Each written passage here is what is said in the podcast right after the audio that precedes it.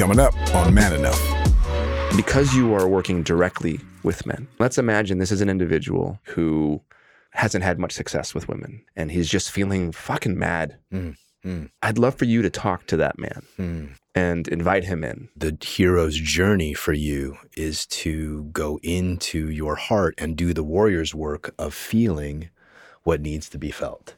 So, what is it that you haven't, that what's beneath, what's deeper than the distraction and the anger and the resentment? The things that you seek, man, are in your heart. They're not outside. Being man enough, what does that mean? It's really manly to mess up, admit you're wrong, and then grow. I couldn't accept that I was evil. So maybe I'm broken, but those broken things could be corrected. Intimacy between a father and a son is me just wanting to like put my head in your lap. I love you, son. You haven't called me benevolent sexist, but my experience is women are better. Even if it's a positive, it's still not equality. I don't blame men for that. I just blame the system. This Is Man enough. hey everybody, welcome back to Man Enough. I'm Jamie Heath, I'm Liz Plank. and I'm Justin Baldoni. and I'm Justin Baldoni, who apparently has never been on set before, and I'm wearing a white shirt. Everyone knows you're not supposed to wear white because the cameras wash you out. I'm sure our DP can can attest to that. Why are you wearing a white shirt, Justin? Um, because we have a dark background. Oh, did you just call me out like you know more than me? I guess. Oh, I just, you know. That's just the truth. But what were you saying? Well, because I was wearing a white shirt once, and they were like, "Take your white shirt off," because. and- But Yeah, I mean, get sometimes you don't want to wear white shirts when you're like Right, being lit heavily, but we have very little lighting on this show. I see. Like Liz is literally our lighting. Like, like she she reflects the light to all of us. Look at her, Look at Um, I'm wearing color th- to make up yeah. for everyone. Justin. Since you're recently back with us, and we've missed you for a little while, and this is like you know the, this first few episodes that you've done since your little break. Um, remind the audience what we do here. That's a great question, Jamie Heath. you we talk. Yeah. We talk.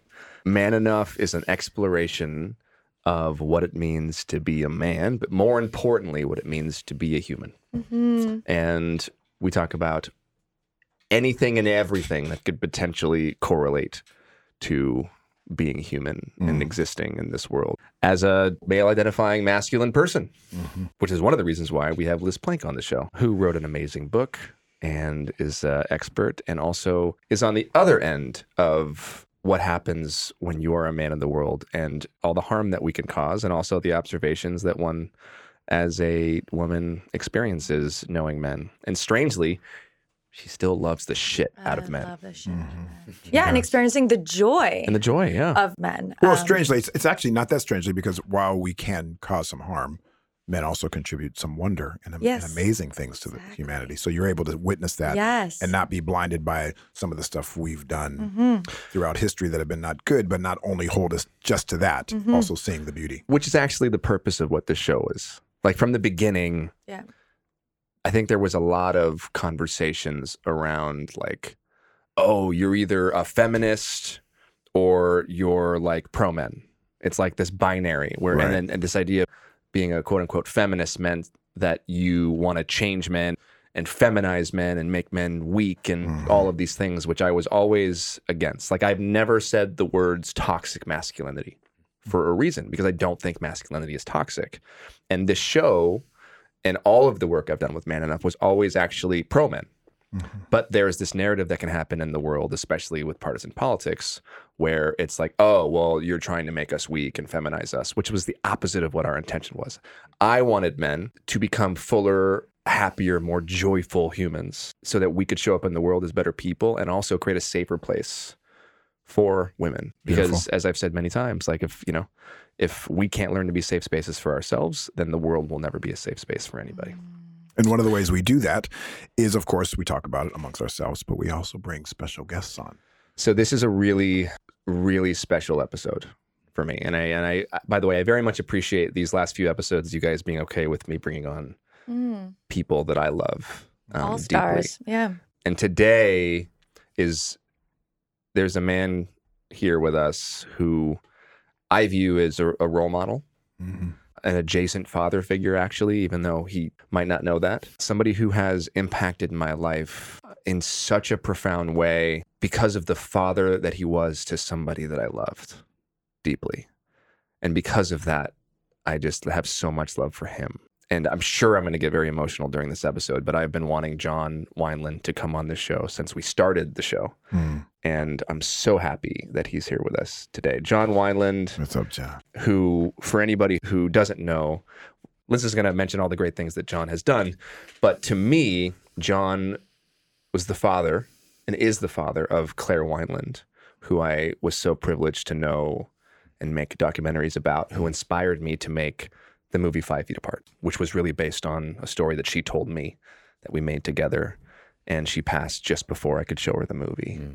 And John and I have had a, a, a kind of a soul relationship and friendship since we met. And I'm so happy that you're here with us Man, today. man, so so glad to be here. Thank you for having me. Thank you. Yes, You guys sir. all for having Thank me. you. Thank you for being Liz, here. tell us about yeah, so John is an LA-based speaker, men's group facilitator. He is a teacher in both guiding men and women in their practices of life purpose, masculine leadership, relational communication, and spiritual and sexual intimacy. We are so excited you're here. We have so much to talk about. And you're, with wait, are you. you Austin based now? I'm Austin based. Austin yeah, based yeah, now. Yeah, yeah, yeah. yeah, So, yeah. so we'll c- correct that. We're really, really happy that you're here. We talk a lot on this podcast, and you do a lot, and you really walk the talk. And so this episode will be filled with really practical Yes. advice um, Mm-hmm. for people who are looking to really change their lives. Mm. John is like the living embodiment of what man enough is. Like that's how I view John. Mm-hmm. Like what the work that we do on this show, we're trying to reach men. Mm-hmm. John has been doing this work for what, 20 years now? 20 years, yeah. 20 years now Yeah. with a goal of having 10,000 men's groups around the world in process and practice so that men can show up and be not just better men for themselves but for the people in their lives hmm. which hmm. is such a fucking awesome wordy thing Yeah, yeah. excuse my language No. Yeah, yeah. No, men's groups. I mean, men's groups to me are the vehicles for delivering the nourishment that men need, so hmm. that they can show up. I mean, there's all kinds of other forms of nourishment, but one that's been missing, you know, and one that we've had, you know, for hundreds of thousands of years is men sitting in circle together, just kind of soaking each other up and giving each other wisdom and challenging each other and holding each other. Um, and something actually happens biologically and um, physiologically, but also emotionally and spiritually when men, you know, can just sit and hang with Yeah. no specific agenda other than deepening relaxation and nourishment. So men's groups are, are the vehicle that I found are, are the most, you know, potent for for mm. giving men the nourishment they need so they can go home and be good fathers and be good husbands and be good role models in their community. Yeah. taking men out of the side to side friendships mm-hmm. right and forcing them into the more face to face friendships mm-hmm. right Yeah. no distractions no alcohol mm-hmm. no sports you know Yep. no video games it's like just sitting Yeah. With each other, which for me have been some of the most profound experiences I've had Yeah. with other men Yeah. is in those relationships. But before we start, Yeah. because I do remember the first question. It's been so long, Jay. Maybe Maybe so take a sip long. of water. You're no stranger to vulnerability. Yeah. We Yeah, always no, ask. just let me just Yeah. keep this close. When uh, I always joke, like I feel like Man Enough should be sponsored by Kleenex. Yeah, yeah. Uh, when was the last time you didn't feel enough? I mean, you know, I think it happens daily in some kind of habitual um, way, right? And I was thinking about this and when I was when I was waiting to come on, that just how how much pressure our body has to sort of settle into the kind of homeostasis of just doing and being and taking care of things. And so I'm, I'm sure it happens daily, but I think on a grand scale, probably, you know, I went a good year without really. Um, it wasn't quite a year, but I, you know, I, I consistently come back to grieving Claire. Right? I mean, it's just one of these open wounds that never heals, and and yet there's so much freedom and so much joy, and I can feel her free as free as a bird. Right? But I think I went I went quite a while without really tapping into that grief. Um, and recently, I just I had another moment that kind of hit me out of left field. I can't remember what it was. What was it? What was it? Oh, I was at Burning Man. Mm. I was at Burning Man, and something about just being out there in the desert and feeling, oh, what? Here's what it was. I, I, you know, Claire was an artist. Yeah. Right. She was she like made art of everything. And I had this moment where I was, you know, riding my bike at night and and I thought, oh man, she would have just loved this place. And then I got hit with this wave of grief that I could never show it to her. You know, that that um, e- even if I could have taken her out on the dust-filled desert floor, you know, I, I didn't get the chance to show it to her, and and I and that just for some reason that just like whacked me. And I, you know, went out into the desert by myself for a good 30 minutes and just bawled and, you know, and, and talked to her and told her, you know, she can experience it through me. But, but yeah, I think it happens. I think it happens, you know, habitually Yeah. with, you know, and this is the, the real work for men is to learn how to feel. Right. Um, if I was going to break down what I think men need to practice, it's awareness and feeling sensitivity. And those are things that those are actually guys think sometimes that those just happen or you're born with them or but they're actually skills. Yeah. they're actually skills you can practice being more heart aware. You can practice being more aware of the space you're in. You can practice being more aware of what's true in your heart or mm. another's heart. And these are actually kind of somewhat yogic, meditative, martial arts skills that men have practiced throughout the years. And I think modern men are just starting to wake up to this mm-hmm. possibility of having a, a, a more finely tuned instrument of feeling. Mm. You know, not just sensitivity as in being, Yeah. you know, but sensitivity so you can feel the ripples of what you do in the world mm. and what you do in a room and what you're doing in a relationship. And, and that's a mm. skill that I think men can learn and are hungry to learn. Mm-hmm. You're listening to the Man Enough podcast. We'll be right back. All right. Welcome back to the Man Enough podcast. Can you share, um, as we talk about you and the work you're doing? Um, we've mentioned Claire Mhm. often or Yeah. so much on the podcast already, but would you give us a bite size of who Claire was, Mm. continues to be? Because I think what speaks to who you are, oftentimes, if you want to know someone, you look at the fruit that they bear. Mm. And one of those fruits of yours is Claire Mm.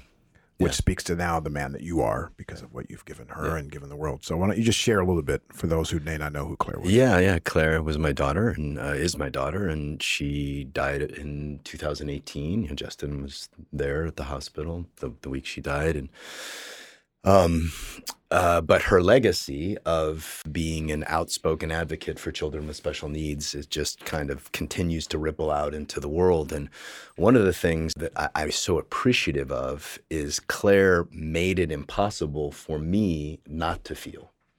Like I think I would have died if I did not, or, or or you know, killed myself or drank myself into a stupor or done something really stupid, had I not been forced because of Claire's situation in her life to actually show up in front of a group of men multiple times a week and just bawl my eyes out and and be held by 40, 50, 60 guys in that.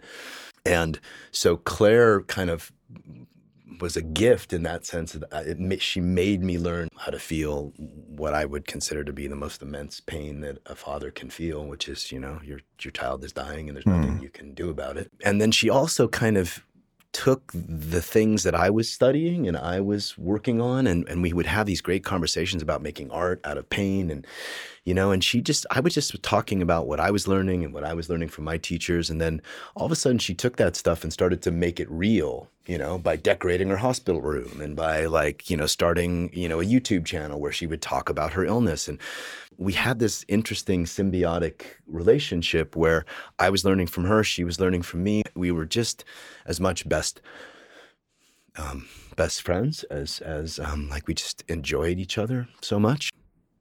I posted this video recently on the anniversary of her passing of us trying to sing a song in the hospital um, and her you know editing it and it was just so messy and awkward but she she edited it together and made it so beautiful and fun. Claire first and foremost in my mind was an artist who uh, took the pain that she was experiencing and made beauty with it and in doing so inspired lots of people you know and and uh, just became this magnet for people Yeah. like Justin and others that just like were like what is that and and you know and I had something to do with that but there was such divine force in her life that that you know I had nothing to do with You always called her a little Buddha. Yeah, yeah, yeah, she was. She used to, uh, I've been a Buddhist since I was a kid, and I used to sit with her in my lap while I would recite, you know, my morning prayers and, and always calmed her down. It always, you know, it always uh, just chilled her out Mm-hmm. by her bedside. I mean, throughout the years, I, I, I would always chant by her bedside. Mm. And I, I like to think that did something, you know, in, the- in the moment you don't know. In the moment, it was more for me than her, but, but uh, I'd like to think it did something. And I don't think that we had mentioned earlier that she had lived with cystic fibrosis. Cystic fibrosis. All her life. and yeah. it was um, yeah.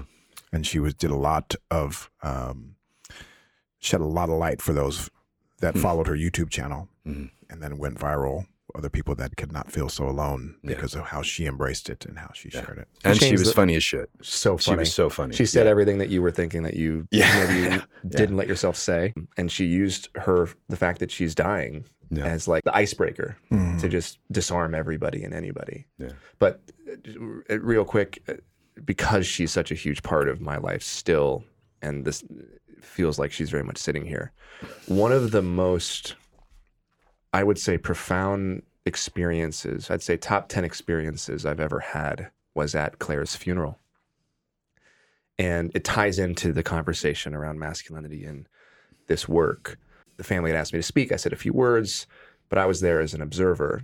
And anytime a father or mother goes to speak at their child's funeral, it's an extremely emotional thing. And I've been to too many funerals, having done my last days Mm, for so mm. long. But when John took to the podium at his daughter's memorial service, I witnessed something that I had never seen before. And it's a testament to the work that he's done internally. Um, he had a group of men sitting in front of him, his best friends from his men's group, and he takes the stage. And of course, he talks about Claire and her life, but he proceeds to take this auditorium filled with, I don't know, a thousand people Mhm. Yeah.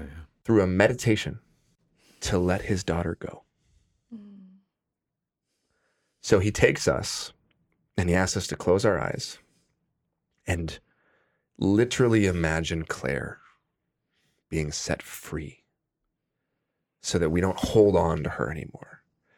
And I just remember like weeping, first of all, because I was holding on to her for a few different reasons, but also at like the, the strength and the bravery that I was watching her father exhibit in front of all these people because if anyone was going to have a hard time letting her go, it was going to be her dad. And here he was in this moment, selflessly giving all of us permission to let her go. And it was one of the most beautiful things I've ever seen. And he gets off the stage. And as he gets off the stage, this group of men, 15, 20 men, surround him. And he's in the center. And it was the most beautiful masculine thing I've ever seen. And they surround him in this circle with him in the center and envelop him. And he kind of collapses. And then they sit down. And then afterwards, immediately afterwards, I remember this the ceremony ends. And all of these men together, like arm in arm, go straight down. They don't talk to anybody. They go straight downstairs and they have a men's group directly following and this is what I mean. Like when I said before he John came on, I said like this is a man who's like the walking embodiment, like the purity of this work. I saw it in person. Like this is what it is. Surrounded himself with men, the freedom to be vulnerable, to weep for his daughter, to lead us through this meditation, and then to go down and like and to show like, oh, as men, we can do this. Like we can be there for each other. Mm-hmm. That's what I think the answer is. I just want to share that because oh, man, um, thank you. I, I, I it kind was of it forgot really, about it that. really it really was one of those moments where I just couldn't believe the beauty and the vulnerability and like the Yeah. awareness of what what I experienced that day, which I'll forever take with me. Mm. And that's a testament to your work and your men's work and your friends and your willingness yeah, thank you. to go there. So with that, I just wanted to I wanted to share that because it was something that I I, I wish everybody could have been there to experience. I was one that got to. Yeah, Jamie was there. I'm gonna grab one of these Kleenexes. I'll say, let me say that those guys who were there also showed up at the hospital, and they were part of my first men's groups for you know for 20 years. And they were the guys who, when Claire went into the hospital, they would come to the hospital. They would bring food. You know, when she went into the coma, I made one phone call, and then in a few hours, there was 20 guys coming up the elevator, just you know, ready to take me into a room like that and help hold me while we were deciding what to do. And and so that was that was built over you know a long period of time of us Yeah. just continually leaning into each other and leaning on each other and and uh, yeah thanks for bringing that memory back i'd i'd, I'd forgotten that I'm deeply grateful for Yeah, that. thank you, Justin. I'd love to dive into relationships a Mm. bit, both for men that are seeking relationships and those of us that are in relationship or marriage. Mm. I'm I'm witnessing something very interesting, you know, having been married now for 10 years with my with my wife for 12 breaks my heart what I'm seeing happen in the dating world right now. I have so many friends like Liz, like my baby sister who's in her mid 30s now. Mm. It just feels like people are so lost. Mm. It feels like men don't know how to this, I don't, I don't again I, I don't want to generalize so much but because of what I'm seeing and it could be just in the fringes specifically on the on the coasts mm. it, it just seems like men are having a really hard time committing. They're having a hard time uh, understanding uh, should I be chivalrous? Should I buy dinner? Should I not? Mm. am I allowed to kiss her? Do I have to ask permission? Am I allowed to touch her waist? Like uh, there's just so uh, there's a lot of fear. Mm, I think fear of being canceled, fear of maybe um, n- not getting consent for something that maybe they thought there was consent for because we're seeing so many things happen. There's a quote I love from the Baha'i writings. Abdul Baha says that love is a light that never dwelleth in a heart possessed by fear. Hmm.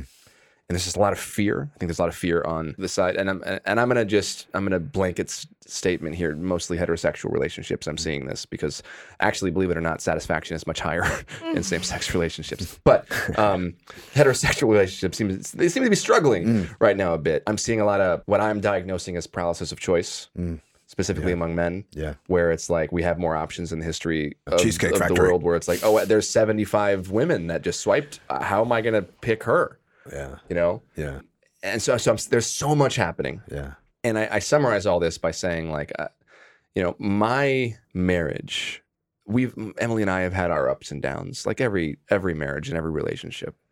But here i am 10 years into our marriage and my wife and i have these moments nearly daily where it's like holy shit this is, feels amazing we're falling more and more in love we are closer physically than we've ever been TMI. The sex has never been better. Mm. We're talking about 10 years. Mm.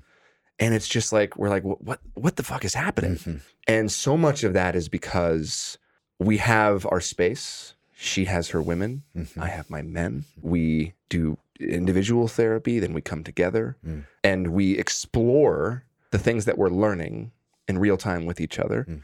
And there's always a conversation of how we can show up better, what she needs, what what I need. There's always and, and I'm seeing so many people want this. Yeah. You know, Jamie and Natasha have a very similar thing. And so many people want this and they don't know how to get it. And right now the barriers are very large. There's a lot of obstacles in the way to get this. So I know a lot of men come to you in marriages that are like they're about to lose their partner and also single. Can you just walk us through some of what you're observing and also some of what the solution can be? Because, you know, as an example, maybe there's a man who has been dating, he's 40 years old and he's single. And he meets Liz and like Liz is like everything he's ever wanted. But then for some reason, he's just like, yeah, no, I don't think this is right right now. And then he keeps sta- he keeps staying on the apps. Mm. What's in his way? What's in our way? I, I don't know. It's, it's a big question, but like, Yeah. what the fuck? yeah Because I can't have, I can't even tell you how many conversations. It's just like, I mean, there's, we have friends that stop coming to me and Jamie yeah because we're like, dude, we're just like, like she's right. yeah They don't want to hear it. Yeah. yeah. And they're not happy either, by the way, right? What you're saying is they're not like thriving in this environment. No, they're of- not, and yes, yet they can't. Right. They, get out of it. they, they, yeah, because it's it's almost as if we've set ourselves up to fail. And I see these amazing men and I see these amazing women, and they're right there. They're like an inch away. Mm. Yeah. How, how do you lead them through both because I know you work with women and men. I know mm-hmm. you work with couples together. Mm-hmm. You- I know you also just work with women, which is amazing too. Yeah, yeah. Uh, can you just walk us through, I guess, some of The anything that common comes to mind? yeah. what are Yeah. the common things that are getting in the way Yeah. right now? And what are you seeing and what are you doing about it? I mean, you think about the apps. They are dopamine laden. Like they are work. What they're basically- designed to they're. IG. They're like Instagram on steroids, right? So dating apps can be incredibly addictive. And um, and what I'm finding, you know, is that men are coming after a period of dating and dating, you know, beautiful women or trying, falling in love and having it not work.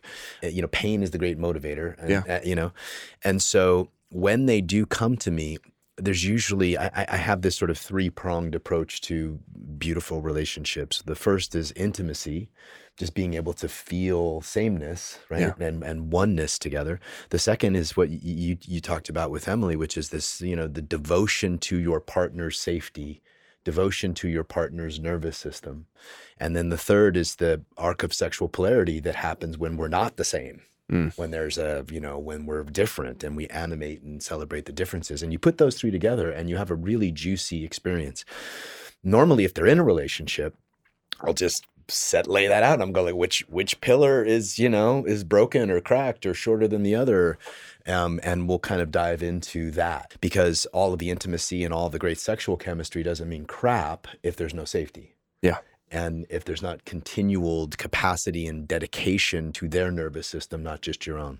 So in relationship, that's kind of where I go. And, and like your experience, I find lots of men who are 10, 15, 20 years with their partners, the, the moment they start to do the things that you're talking about, things get better. Sex is deeper. There's more trust. There's more love. Mm-hmm. So that's in relationships.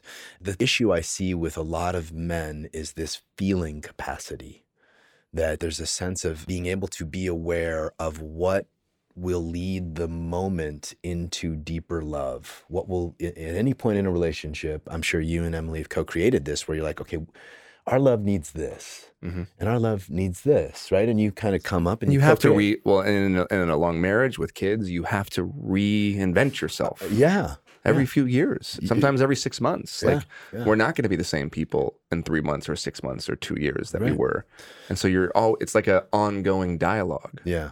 So it's a sensitive. I, I, am going to come back to awareness and sensitivity just to make it super simple to be aware of what's happening in the field of your life, your relationship, and to be sensitive to what, you know, fixing it might look like. But for the for the men who are single and kind of figuring it out, I mean, I, there's all it's it's a case by case analysis. But some of the threads I see is there's too much stimulation.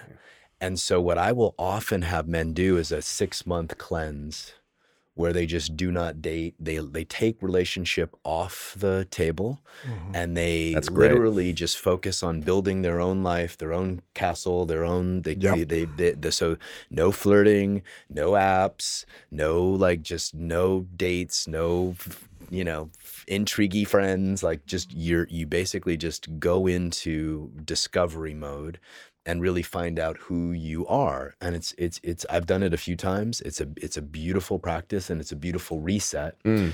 the other thing I'll have men do is to go back through their past relationships and really look at the patterns that they brought into their past relationships kind of above and beyond a 12 step because I have tons of experience with those inventories but but above and beyond a relational inventory and to go back and to literally unhook and repair and make things right so that there's this sort of recognition of the bullshit we've asked people to put up with. Mm. And in general, what I see with men who want to be in relationship but are struggling to find it is that there's some piece of their own uh, heart's truth that they're not really living in. Either they're not living a lifestyle they want to live, or they're settling for some kind of work that they don't really love. You or- talk about this in your book. yeah, I talk Yeah, about I talk about it a lot. Yeah, yeah, I talk about it a lot. And and so finding that what need what needs to happen so that I am magnetic to the kind of woman that I would want to or partner that I would want to attract into my life. And that that is where men's groups come because men can sit down and you can go, okay, right. what would make me magnetic to this type of partner that I want? And they'll go, okay, well, here's your 12 point, you know, action plan for the year. Go work on these things and we'll feel how you're doing.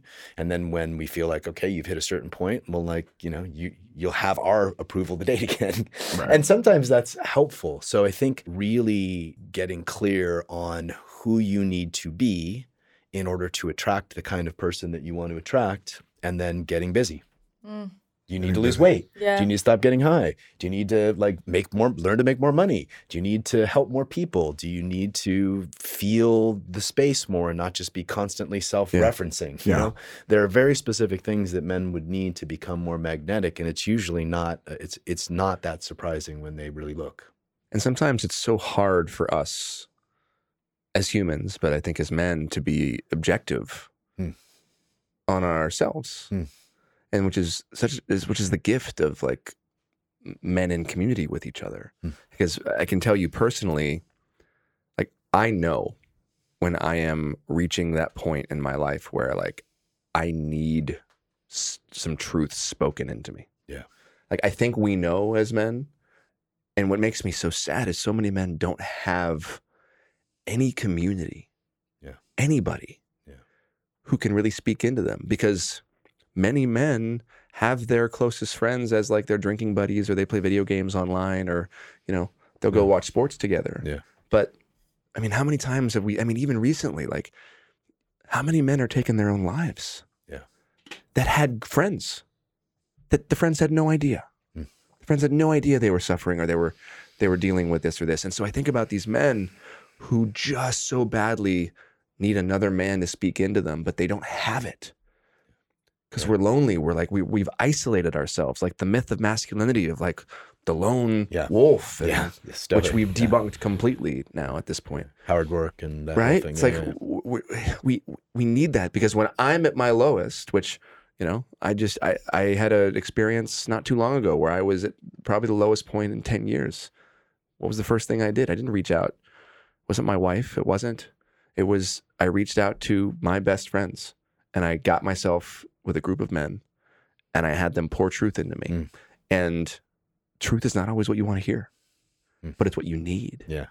Yeah. And that's what I just crave and desire for men, especially the men that are lonely, that like are blaming women, Yeah. right? We have like the quote unquote incel Yeah. world where they're like blaming women for their loneliness. Yeah.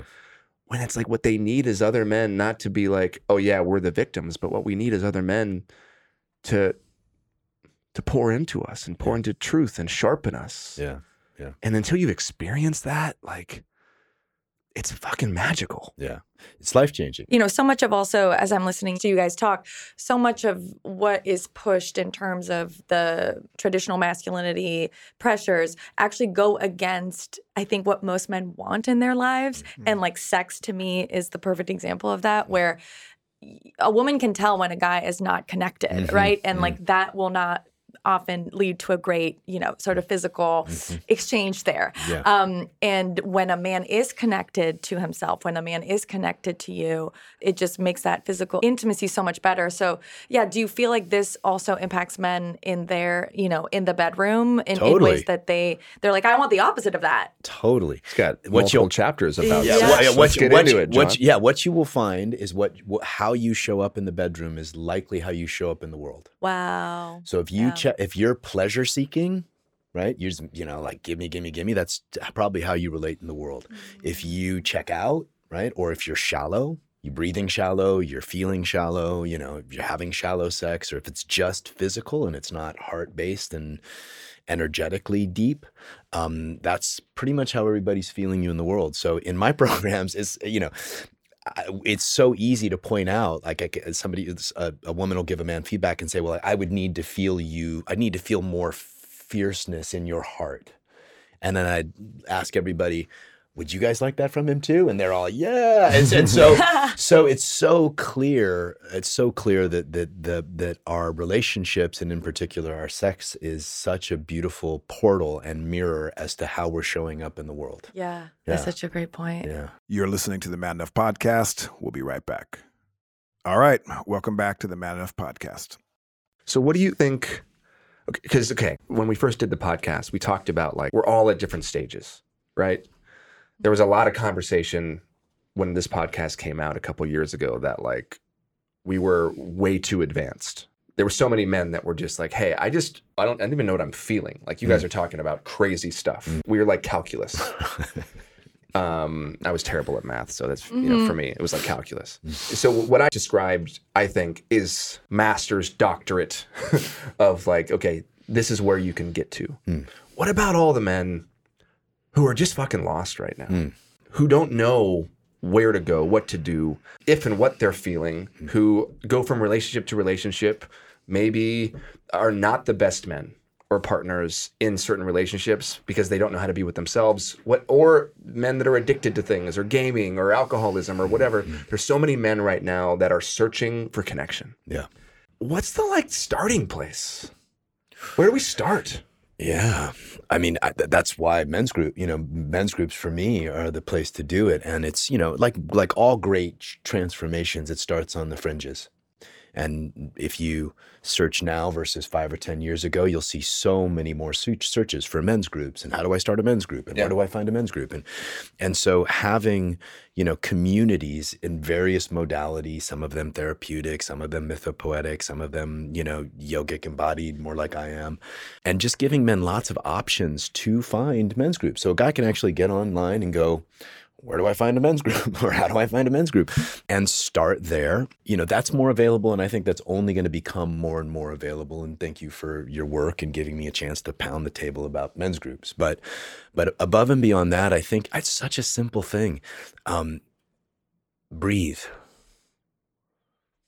Like learn to breathe. And I know there's guys out there. I mean, what the fuck? You know, what do you mean breathe? You know, um, but it, it, that is the key. Learning to breathe is the key to feeling more, to regulating your nervous system, to becoming less reactive, to being, you know, to living in more equanimity, to being able to, you know, t- traverse life storms. If the only skill, I wish they would teach this in school they should be they, teaching they it. should teach like how do you breathe so that your nervous system can get down regulated you know um, so that would be those would be two things one that anybody can just jump in and start doing now there's a book there's a great book uh, by james nestor called breathe which goes through why it's so important and he just lays it out the, the most beautiful biological physiological emotional argument that can be made What do we get wrong about breathing? How are people not breathing correctly? Are men not Sh- breathing? shallow.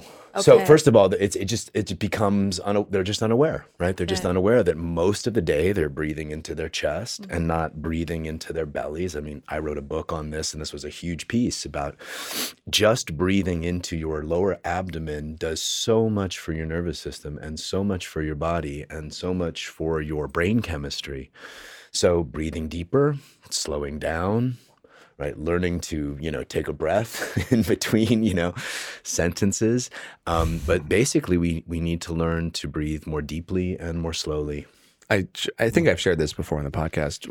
Twelve years ago or so, when I met my wife, she reflected this to me. I didn't know this, but she'd always hit me. She'd be like, "Hey, breathe," hmm. and I didn't know this, mm-hmm. but I'd spent my entire life holding my breath, and what would happen, I was completely unaware, is I would start to make this like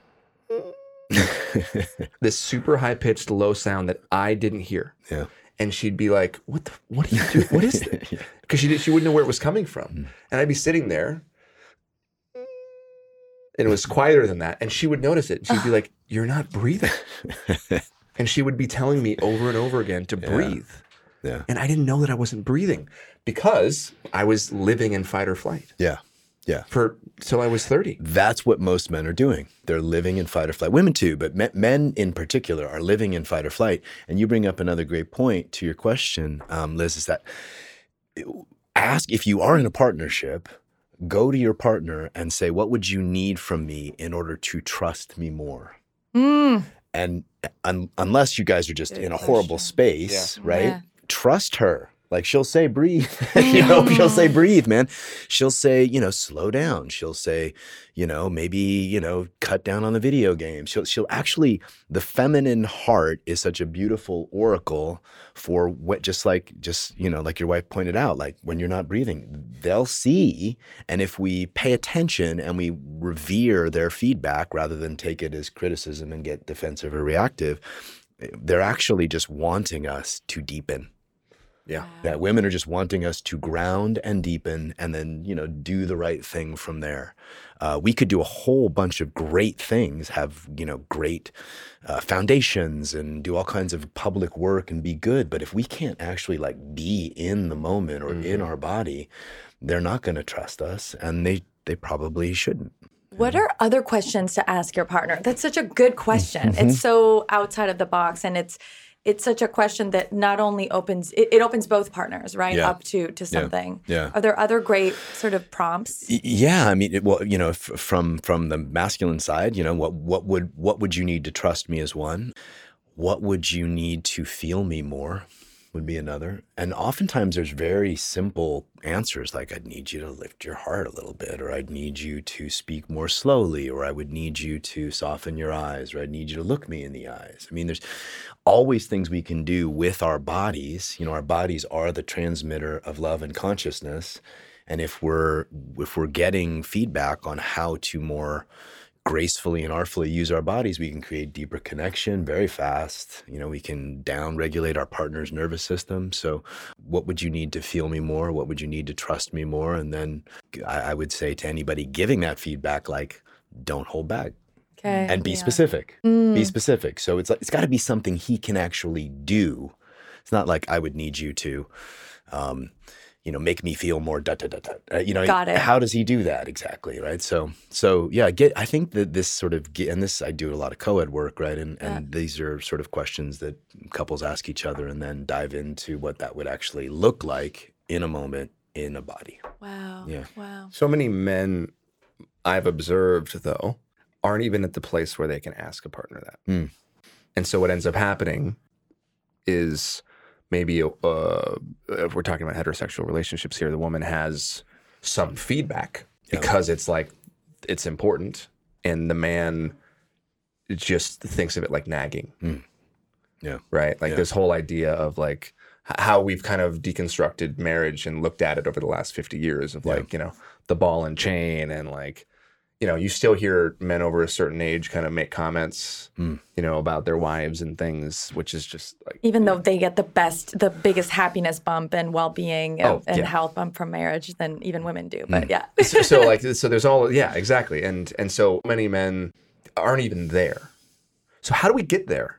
Right. How, how do we get to the place where a man can ask his partner that question? Yeah. Well, I think I think there is a there's a responsibility f- from their partners, and this is you know uh, this could be gender neutral. This could be you know when I say masculine and feminine, I'm talking about each human has this sort of these tendencies, these attributes, these traits.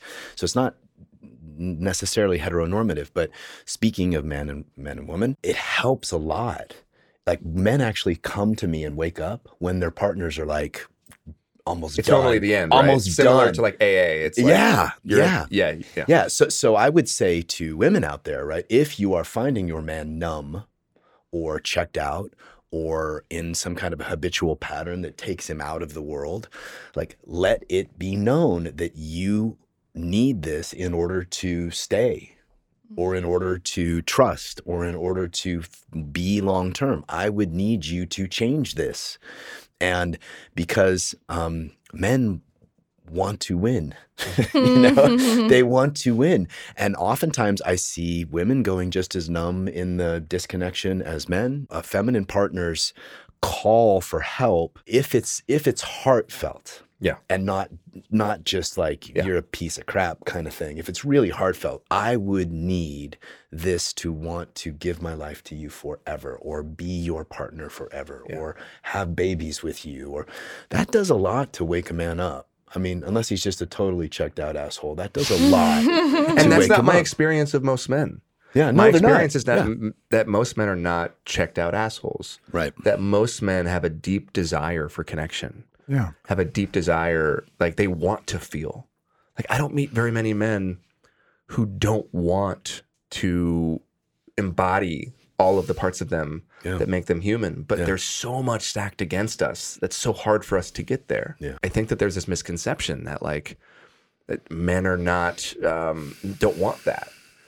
And I, I just think that that's so wrong. I mean, just look at besides yourself, I have a few other friends that are in the men's work space, and uh, you tell me, like, are there more men now that are finding you Every year. tracking you down every than year, ever before? Every year, every year, every year. The last, you know, 10 years, every year there's been more. You know, it was started, I'd have a group, I do a training every year just for men and went from six to 12 to 20 to, you know, 60 we had this year. So I take them out into the desert. We build this camp from scratch in the desert. We're there for five days just outside of Death Valley and we just go in, you know, and go into feelings that haven't been felt and things that need to be buried in the desert and, and things, you know, we'll do a vision quest. Men are hungry for depth.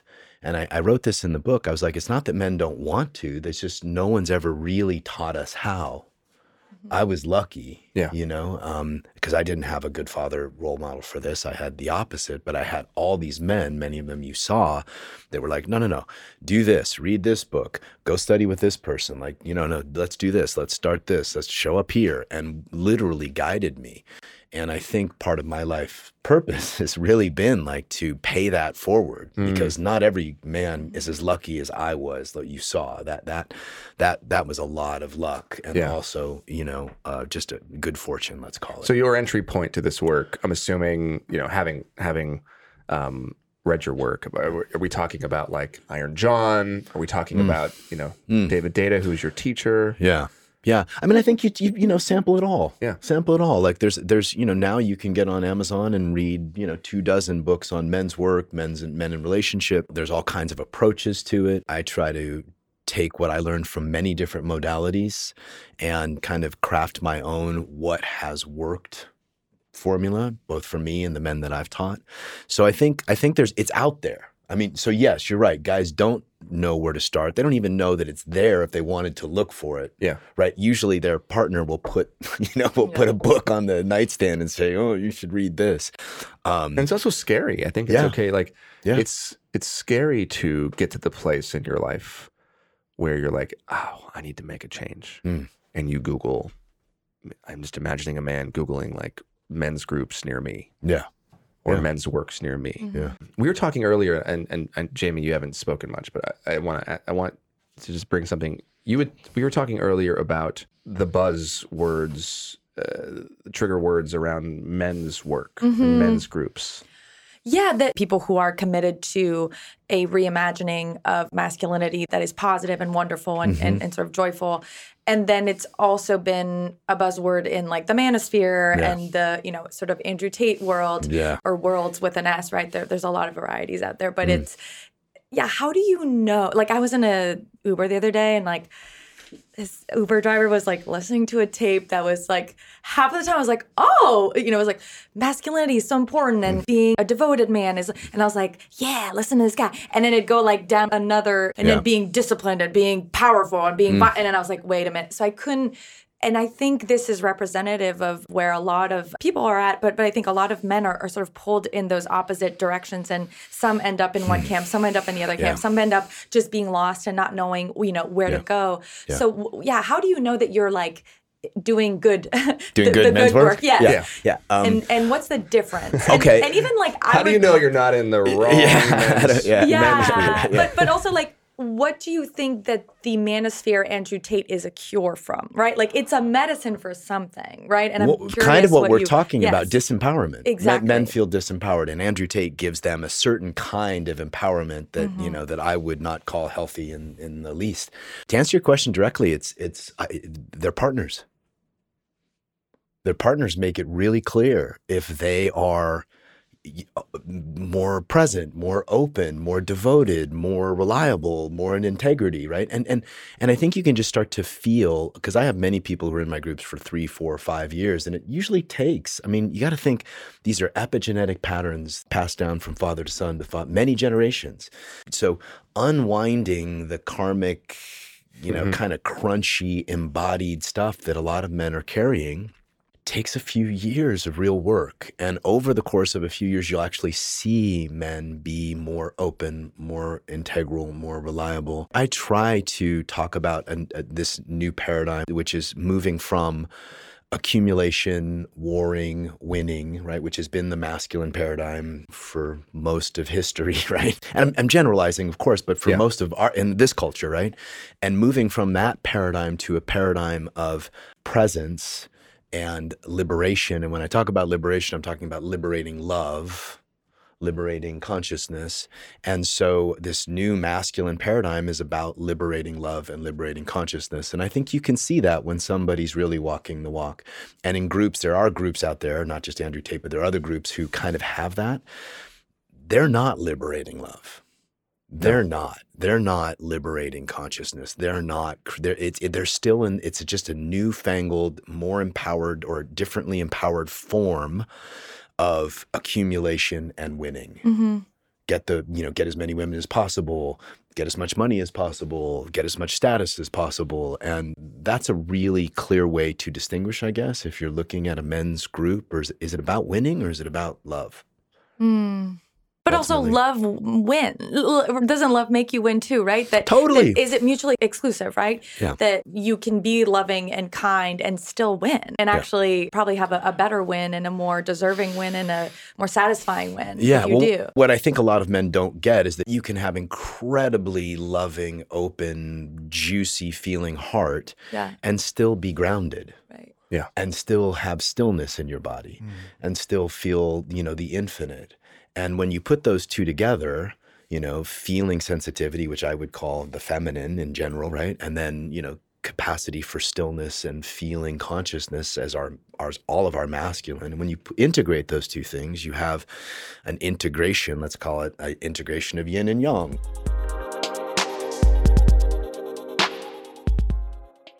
Hey, everybody. So, look, for the next eight minutes, the audio is going to sound really bad.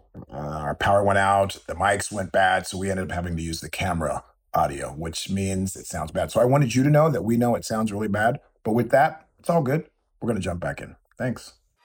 All right. Welcome back to the Man Enough podcast. Yeah, there's a lot of crap out there in masculine empowerment. A lot of men are in a lot of pain and they're reaching for something that will help them win. I will often get guys come into my programs who want that. And it's kind of, I kind of bait and switch them a little bit. And I'm like, yeah, but you know what? Like, what if you went into your heart literally and felt your heart and then touched her or kissed her? Like, what if you really felt the weight of your own heart as you kissed her? notice what happens to her when you do that. And, and they'll see like, oh, I win. Yeah. So, you know, like I win, but I'm winning because I'm a different place. Yeah. Yeah, so much of, of seduction, and, and Jamie, I want you to jump in, but like so much of seduction is, um, I, I think a lot of men come in at like, you know, look at me, like what can, you know, I'll show, I'll, I'll show off and, and perform peacocking. And women, it's like, no, see me, you know, and, and when you see me is when I'm really interested and feel connected to you. Yeah. And when you really juicy and lit up and, Yeah. you know, like full of the stuff that makes it beautiful to be alive. Yeah.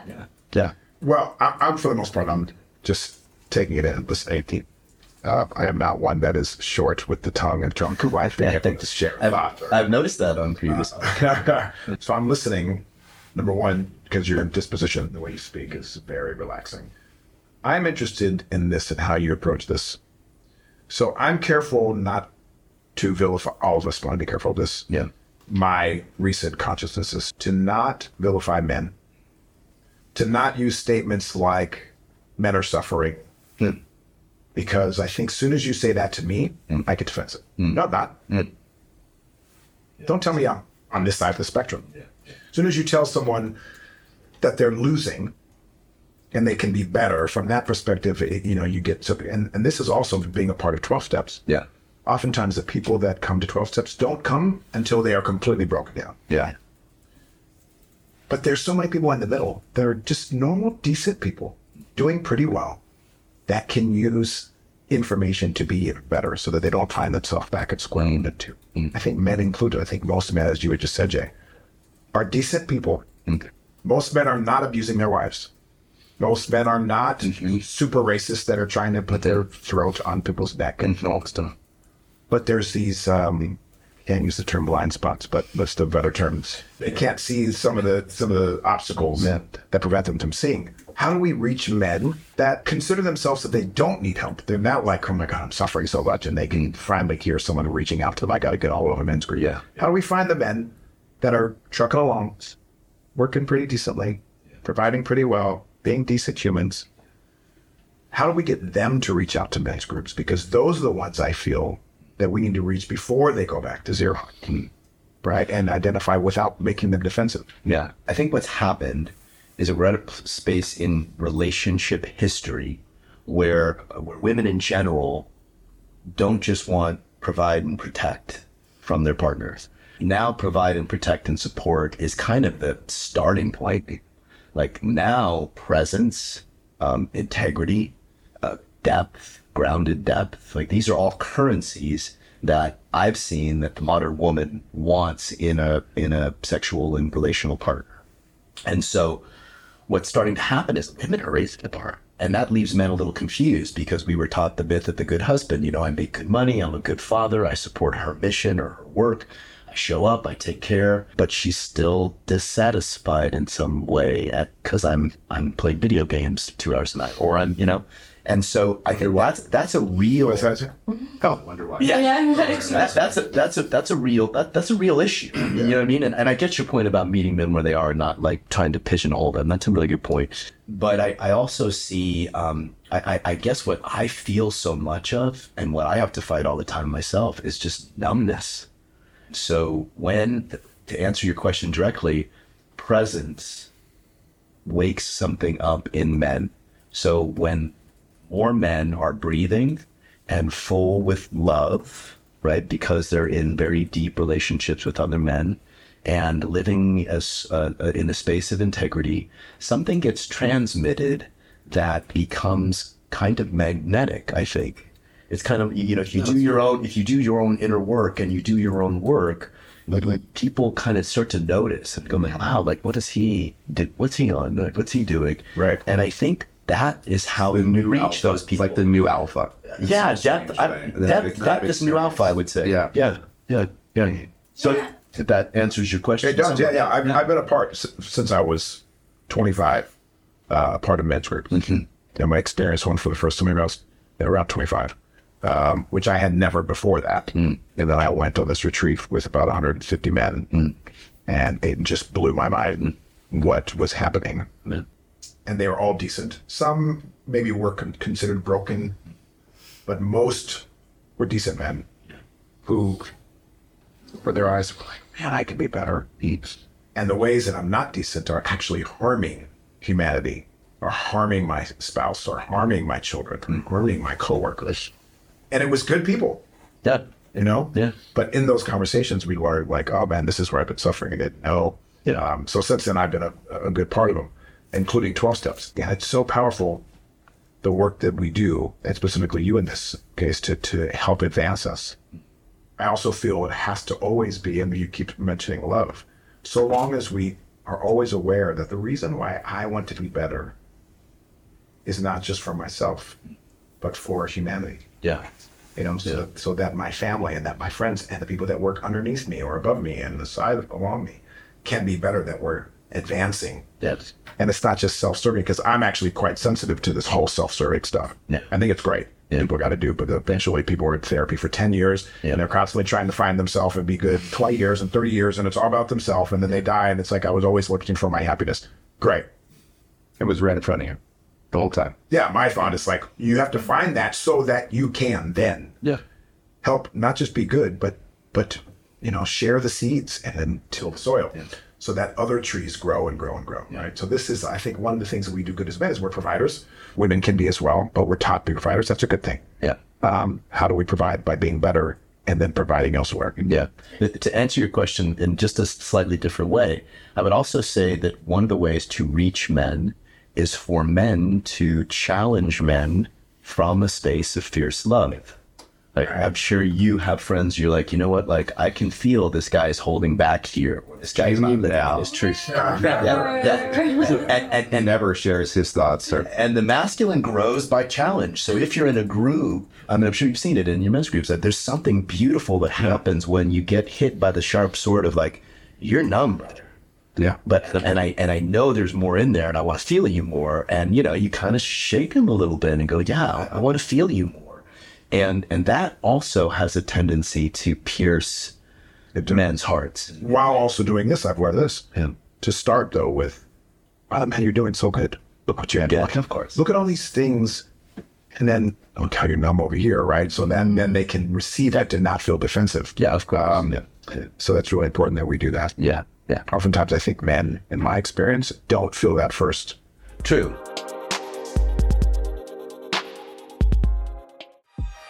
All right, welcome back to the Man Enough podcast. I'll, tell you a story. So my men's group that I was with, I mean, Claire must have been 15, 16, and I was really starting to get going in my career and I wanted to like start my own men's program and and Claire was in the hospital every few months and and I would show up at my men's group and I'd be like, "Oh, like I'm like I want to like I want to be free to like start to live my purpose and do these things and I and I have to go to the hospital every few months and be in there for 3 3 weeks and it's just like I was just bemoaning my life situation. And some of it was also because she wasn't listening to you and following the protocols. Well, some of that, some of that was some of that was true, but but you know that was just that's just Claire. But but Yeah. but I, I was bemoaning. I was saying I need to be free, and I was like coming to my men's group with all these plans of programs I was going to start, things I was going to do, and get my business rolling. And they were like, "No, no, no. Your job right now is to practice what you preach with your daughter Mm. in the hospital. You do not start anything until she is 18 and I didn't start anything until she was 18 and and they like kept directing me no no no you want to be a men's teacher like here's your Here's here's, the work." your work right now like go to the hospital you know be present with her you know breathe there meditate there teach meditate with her like show up make enough money like be a man so to speak Mm. you know and it was the best advice I could have gotten because wasn't what you wanted to hear. no, no, I wanted to hear like, no, be free and you know, like do your thing and she'll understand. And and and when she turned 18, I sat down and I said, look, look, baby, like I'm I'm I'm actually going to start spending more time traveling and more time doing my things. And she was all in on it. Mm. But uh, yeah, you're right. Men that men need we cannot see our own bullshit. Yeah.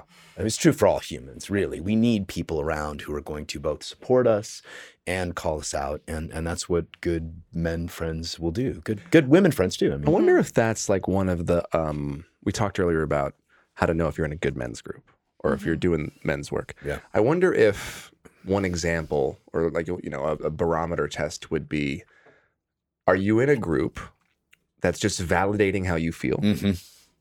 Or are you in a group that's challenging you and mm. and not letting you be a victim? And I would say if you're in a group that's just making you feel better mm-hmm. and saying, "Oh, you're fine. It's the world. It's the women. Right. It's the this. It's the this." Like Right. like otherizing the problems and and centering yourself. I would say you're probably in the wrong group. Mm-hmm. Hmm. I would say that you want to find a group that, of course, can hold your pain, but hold you accountable because you're a participant in the pain. yeah, yeah, Yeah. They recognize your patterns. Yeah, and if- they don't stand exactly, for them. Yeah, right. Yeah. If so and so keep doing this to me and this keeps happening to me, then that's your pattern. Yeah.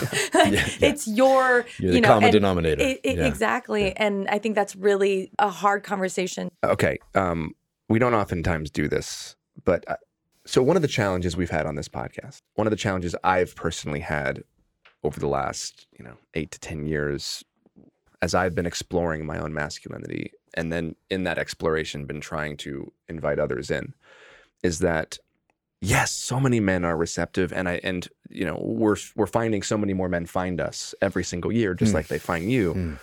And yet, so many women are the ones that are finding us first. Mm. So many women are finding this and then passing it off to men. yeah. Um, and and because you are working directly with men, I would love for you to just take two minutes and speak to an individual.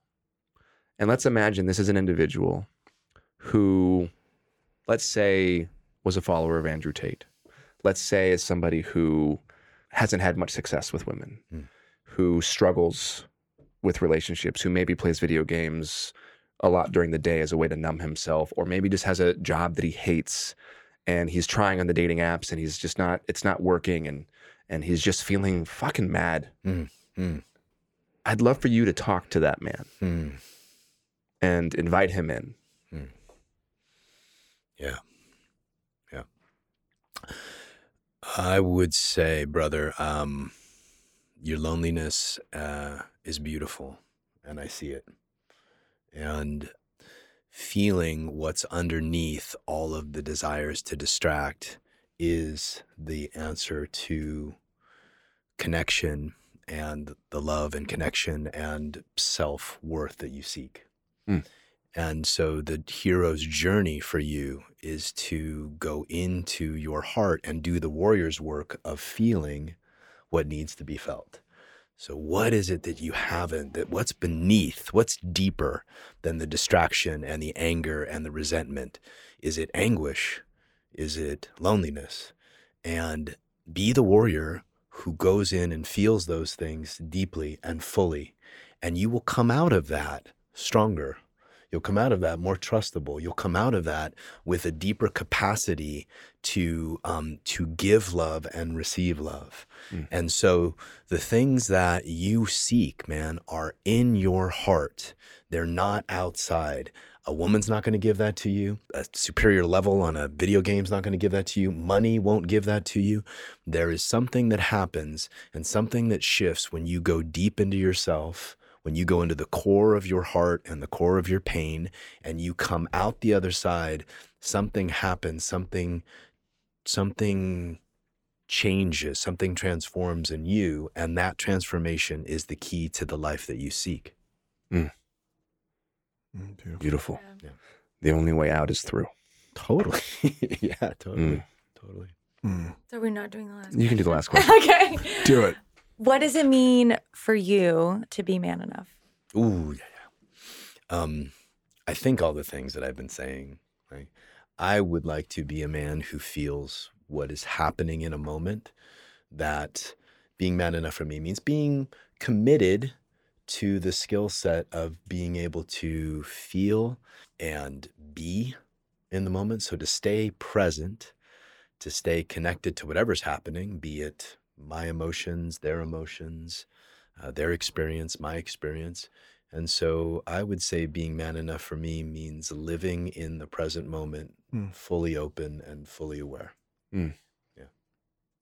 That's beautiful. Wow. Well, if you're listening to this and um, you're at all drawn, any part of you, if you're able to feel it, is drawn to what you've heard uh, John talk about, take a second and and Google men's groups near you. Google John Wineland. I would I highly suggest his last book, which I just thought was so beautiful and so Thank well you. done from the core. Yeah, thank you, man. I really, I mean, if you, whether you are single or in a partnership, even just, we didn't even get into it, but even just the way that you describe masculine and feminine as energies that it, that all of us have, right? We're not just talking about men and women. We're talking about Yeah. all of us because those polarities exist in every dynamic. Yeah. It's a fantastic book. He even gives 30 minutes a day you talk about. Like Mhm. there's work that you can do every single day to become this person that you want to be. Right. And that will influence all of your relationships, Mm. your partnerships, your friendships. And so I highly suggest his book. And, and where can people find you? Uh, JohnWineland.com. Yeah. And you have you have Or just uh, Google Claire tra- Wineland's father. Yeah, and you and you've, and you've trained and you've trained so many people now in this work. yeah. So there's chances are there's a men's group that Yeah. is near yeah, all over the world. All, All over, over the world. we world. got people in Australia, a few in Europe. I mean, and and- can they can they join on are there Zoom groups Yeah, for people that maybe Yeah, there's Zoom groups. I, I'm I'm probably going to start to do um, just a, a, a bi-monthly men's circle online so that Mm. everybody can join. So yeah, I'm, I'm going to try to I'm going to try to do that. But yeah, there's men's programs and and you offer also for women. Yeah, Uh, Also, um, I, I offer. I'm not doing women's programs anymore. The last year was I did five years of it, and I'm like, you know, and I want to like uh, be in, be at home more. Yeah. be at home more and be with my girlfriend, and you know, um, so I'm I'm I'm not doing women's programs anymore, but I do I do co-ed, very deep co-ed programs and and intensives, and very deep men's programs as well. awesome. Yeah, yeah. Love it. Thank You, want to be at home with your girlfriend. Right? It's walking the talk. she she, Walking she the put talk. her That's who foot you down. want, you Yeah, know? she's like Teaching you about twelve it, yeah. workshops a year, man. No. Yeah, Yeah. So yeah. good. Well, Good you. thank you for coming on. This So has been a long time you. coming. Thank you. So nice to sit with um, you. I'm so so grateful and happy that uh, you're able to to speak to to our listeners. Thank you, Justin. So Indeed. I have so much Thank love for you, Jake. man. Thanks, Thank you, brother. Liz. Yeah. Thanks Thank for you, having me. Yeah. All right. Um, until next time, I'm Justin Baldoni, I'm Liz Plank. And I'm Jamie Heath. and this is Man, Enough. Thank you for listening to the Man Enough podcast, produced by Wayfarer Studios and presented by Procter & Gamble in partnership with Cadence 13 and Odyssey Company. Hosted by Justin Baldoni, Liz Plank, and me, Jamie Heath. If you like what you heard, please follow us and tune in weekly as we undefine masculinity and learn in real time. Justin Baldoni, Jamie Heath, and Tara Malhotra Feinberg from Wayfarer Studios, Mark Pritchard and Anna Saalfeld from Procter & Gamble, and Chris Corcoran from Cadence 13 are our executive producers. Kayla Nicholson is our producer. Ashmi Elizabeth Dang is head of marketing, and Susie Landers O'Connell is our lead editor. Thanks for listening.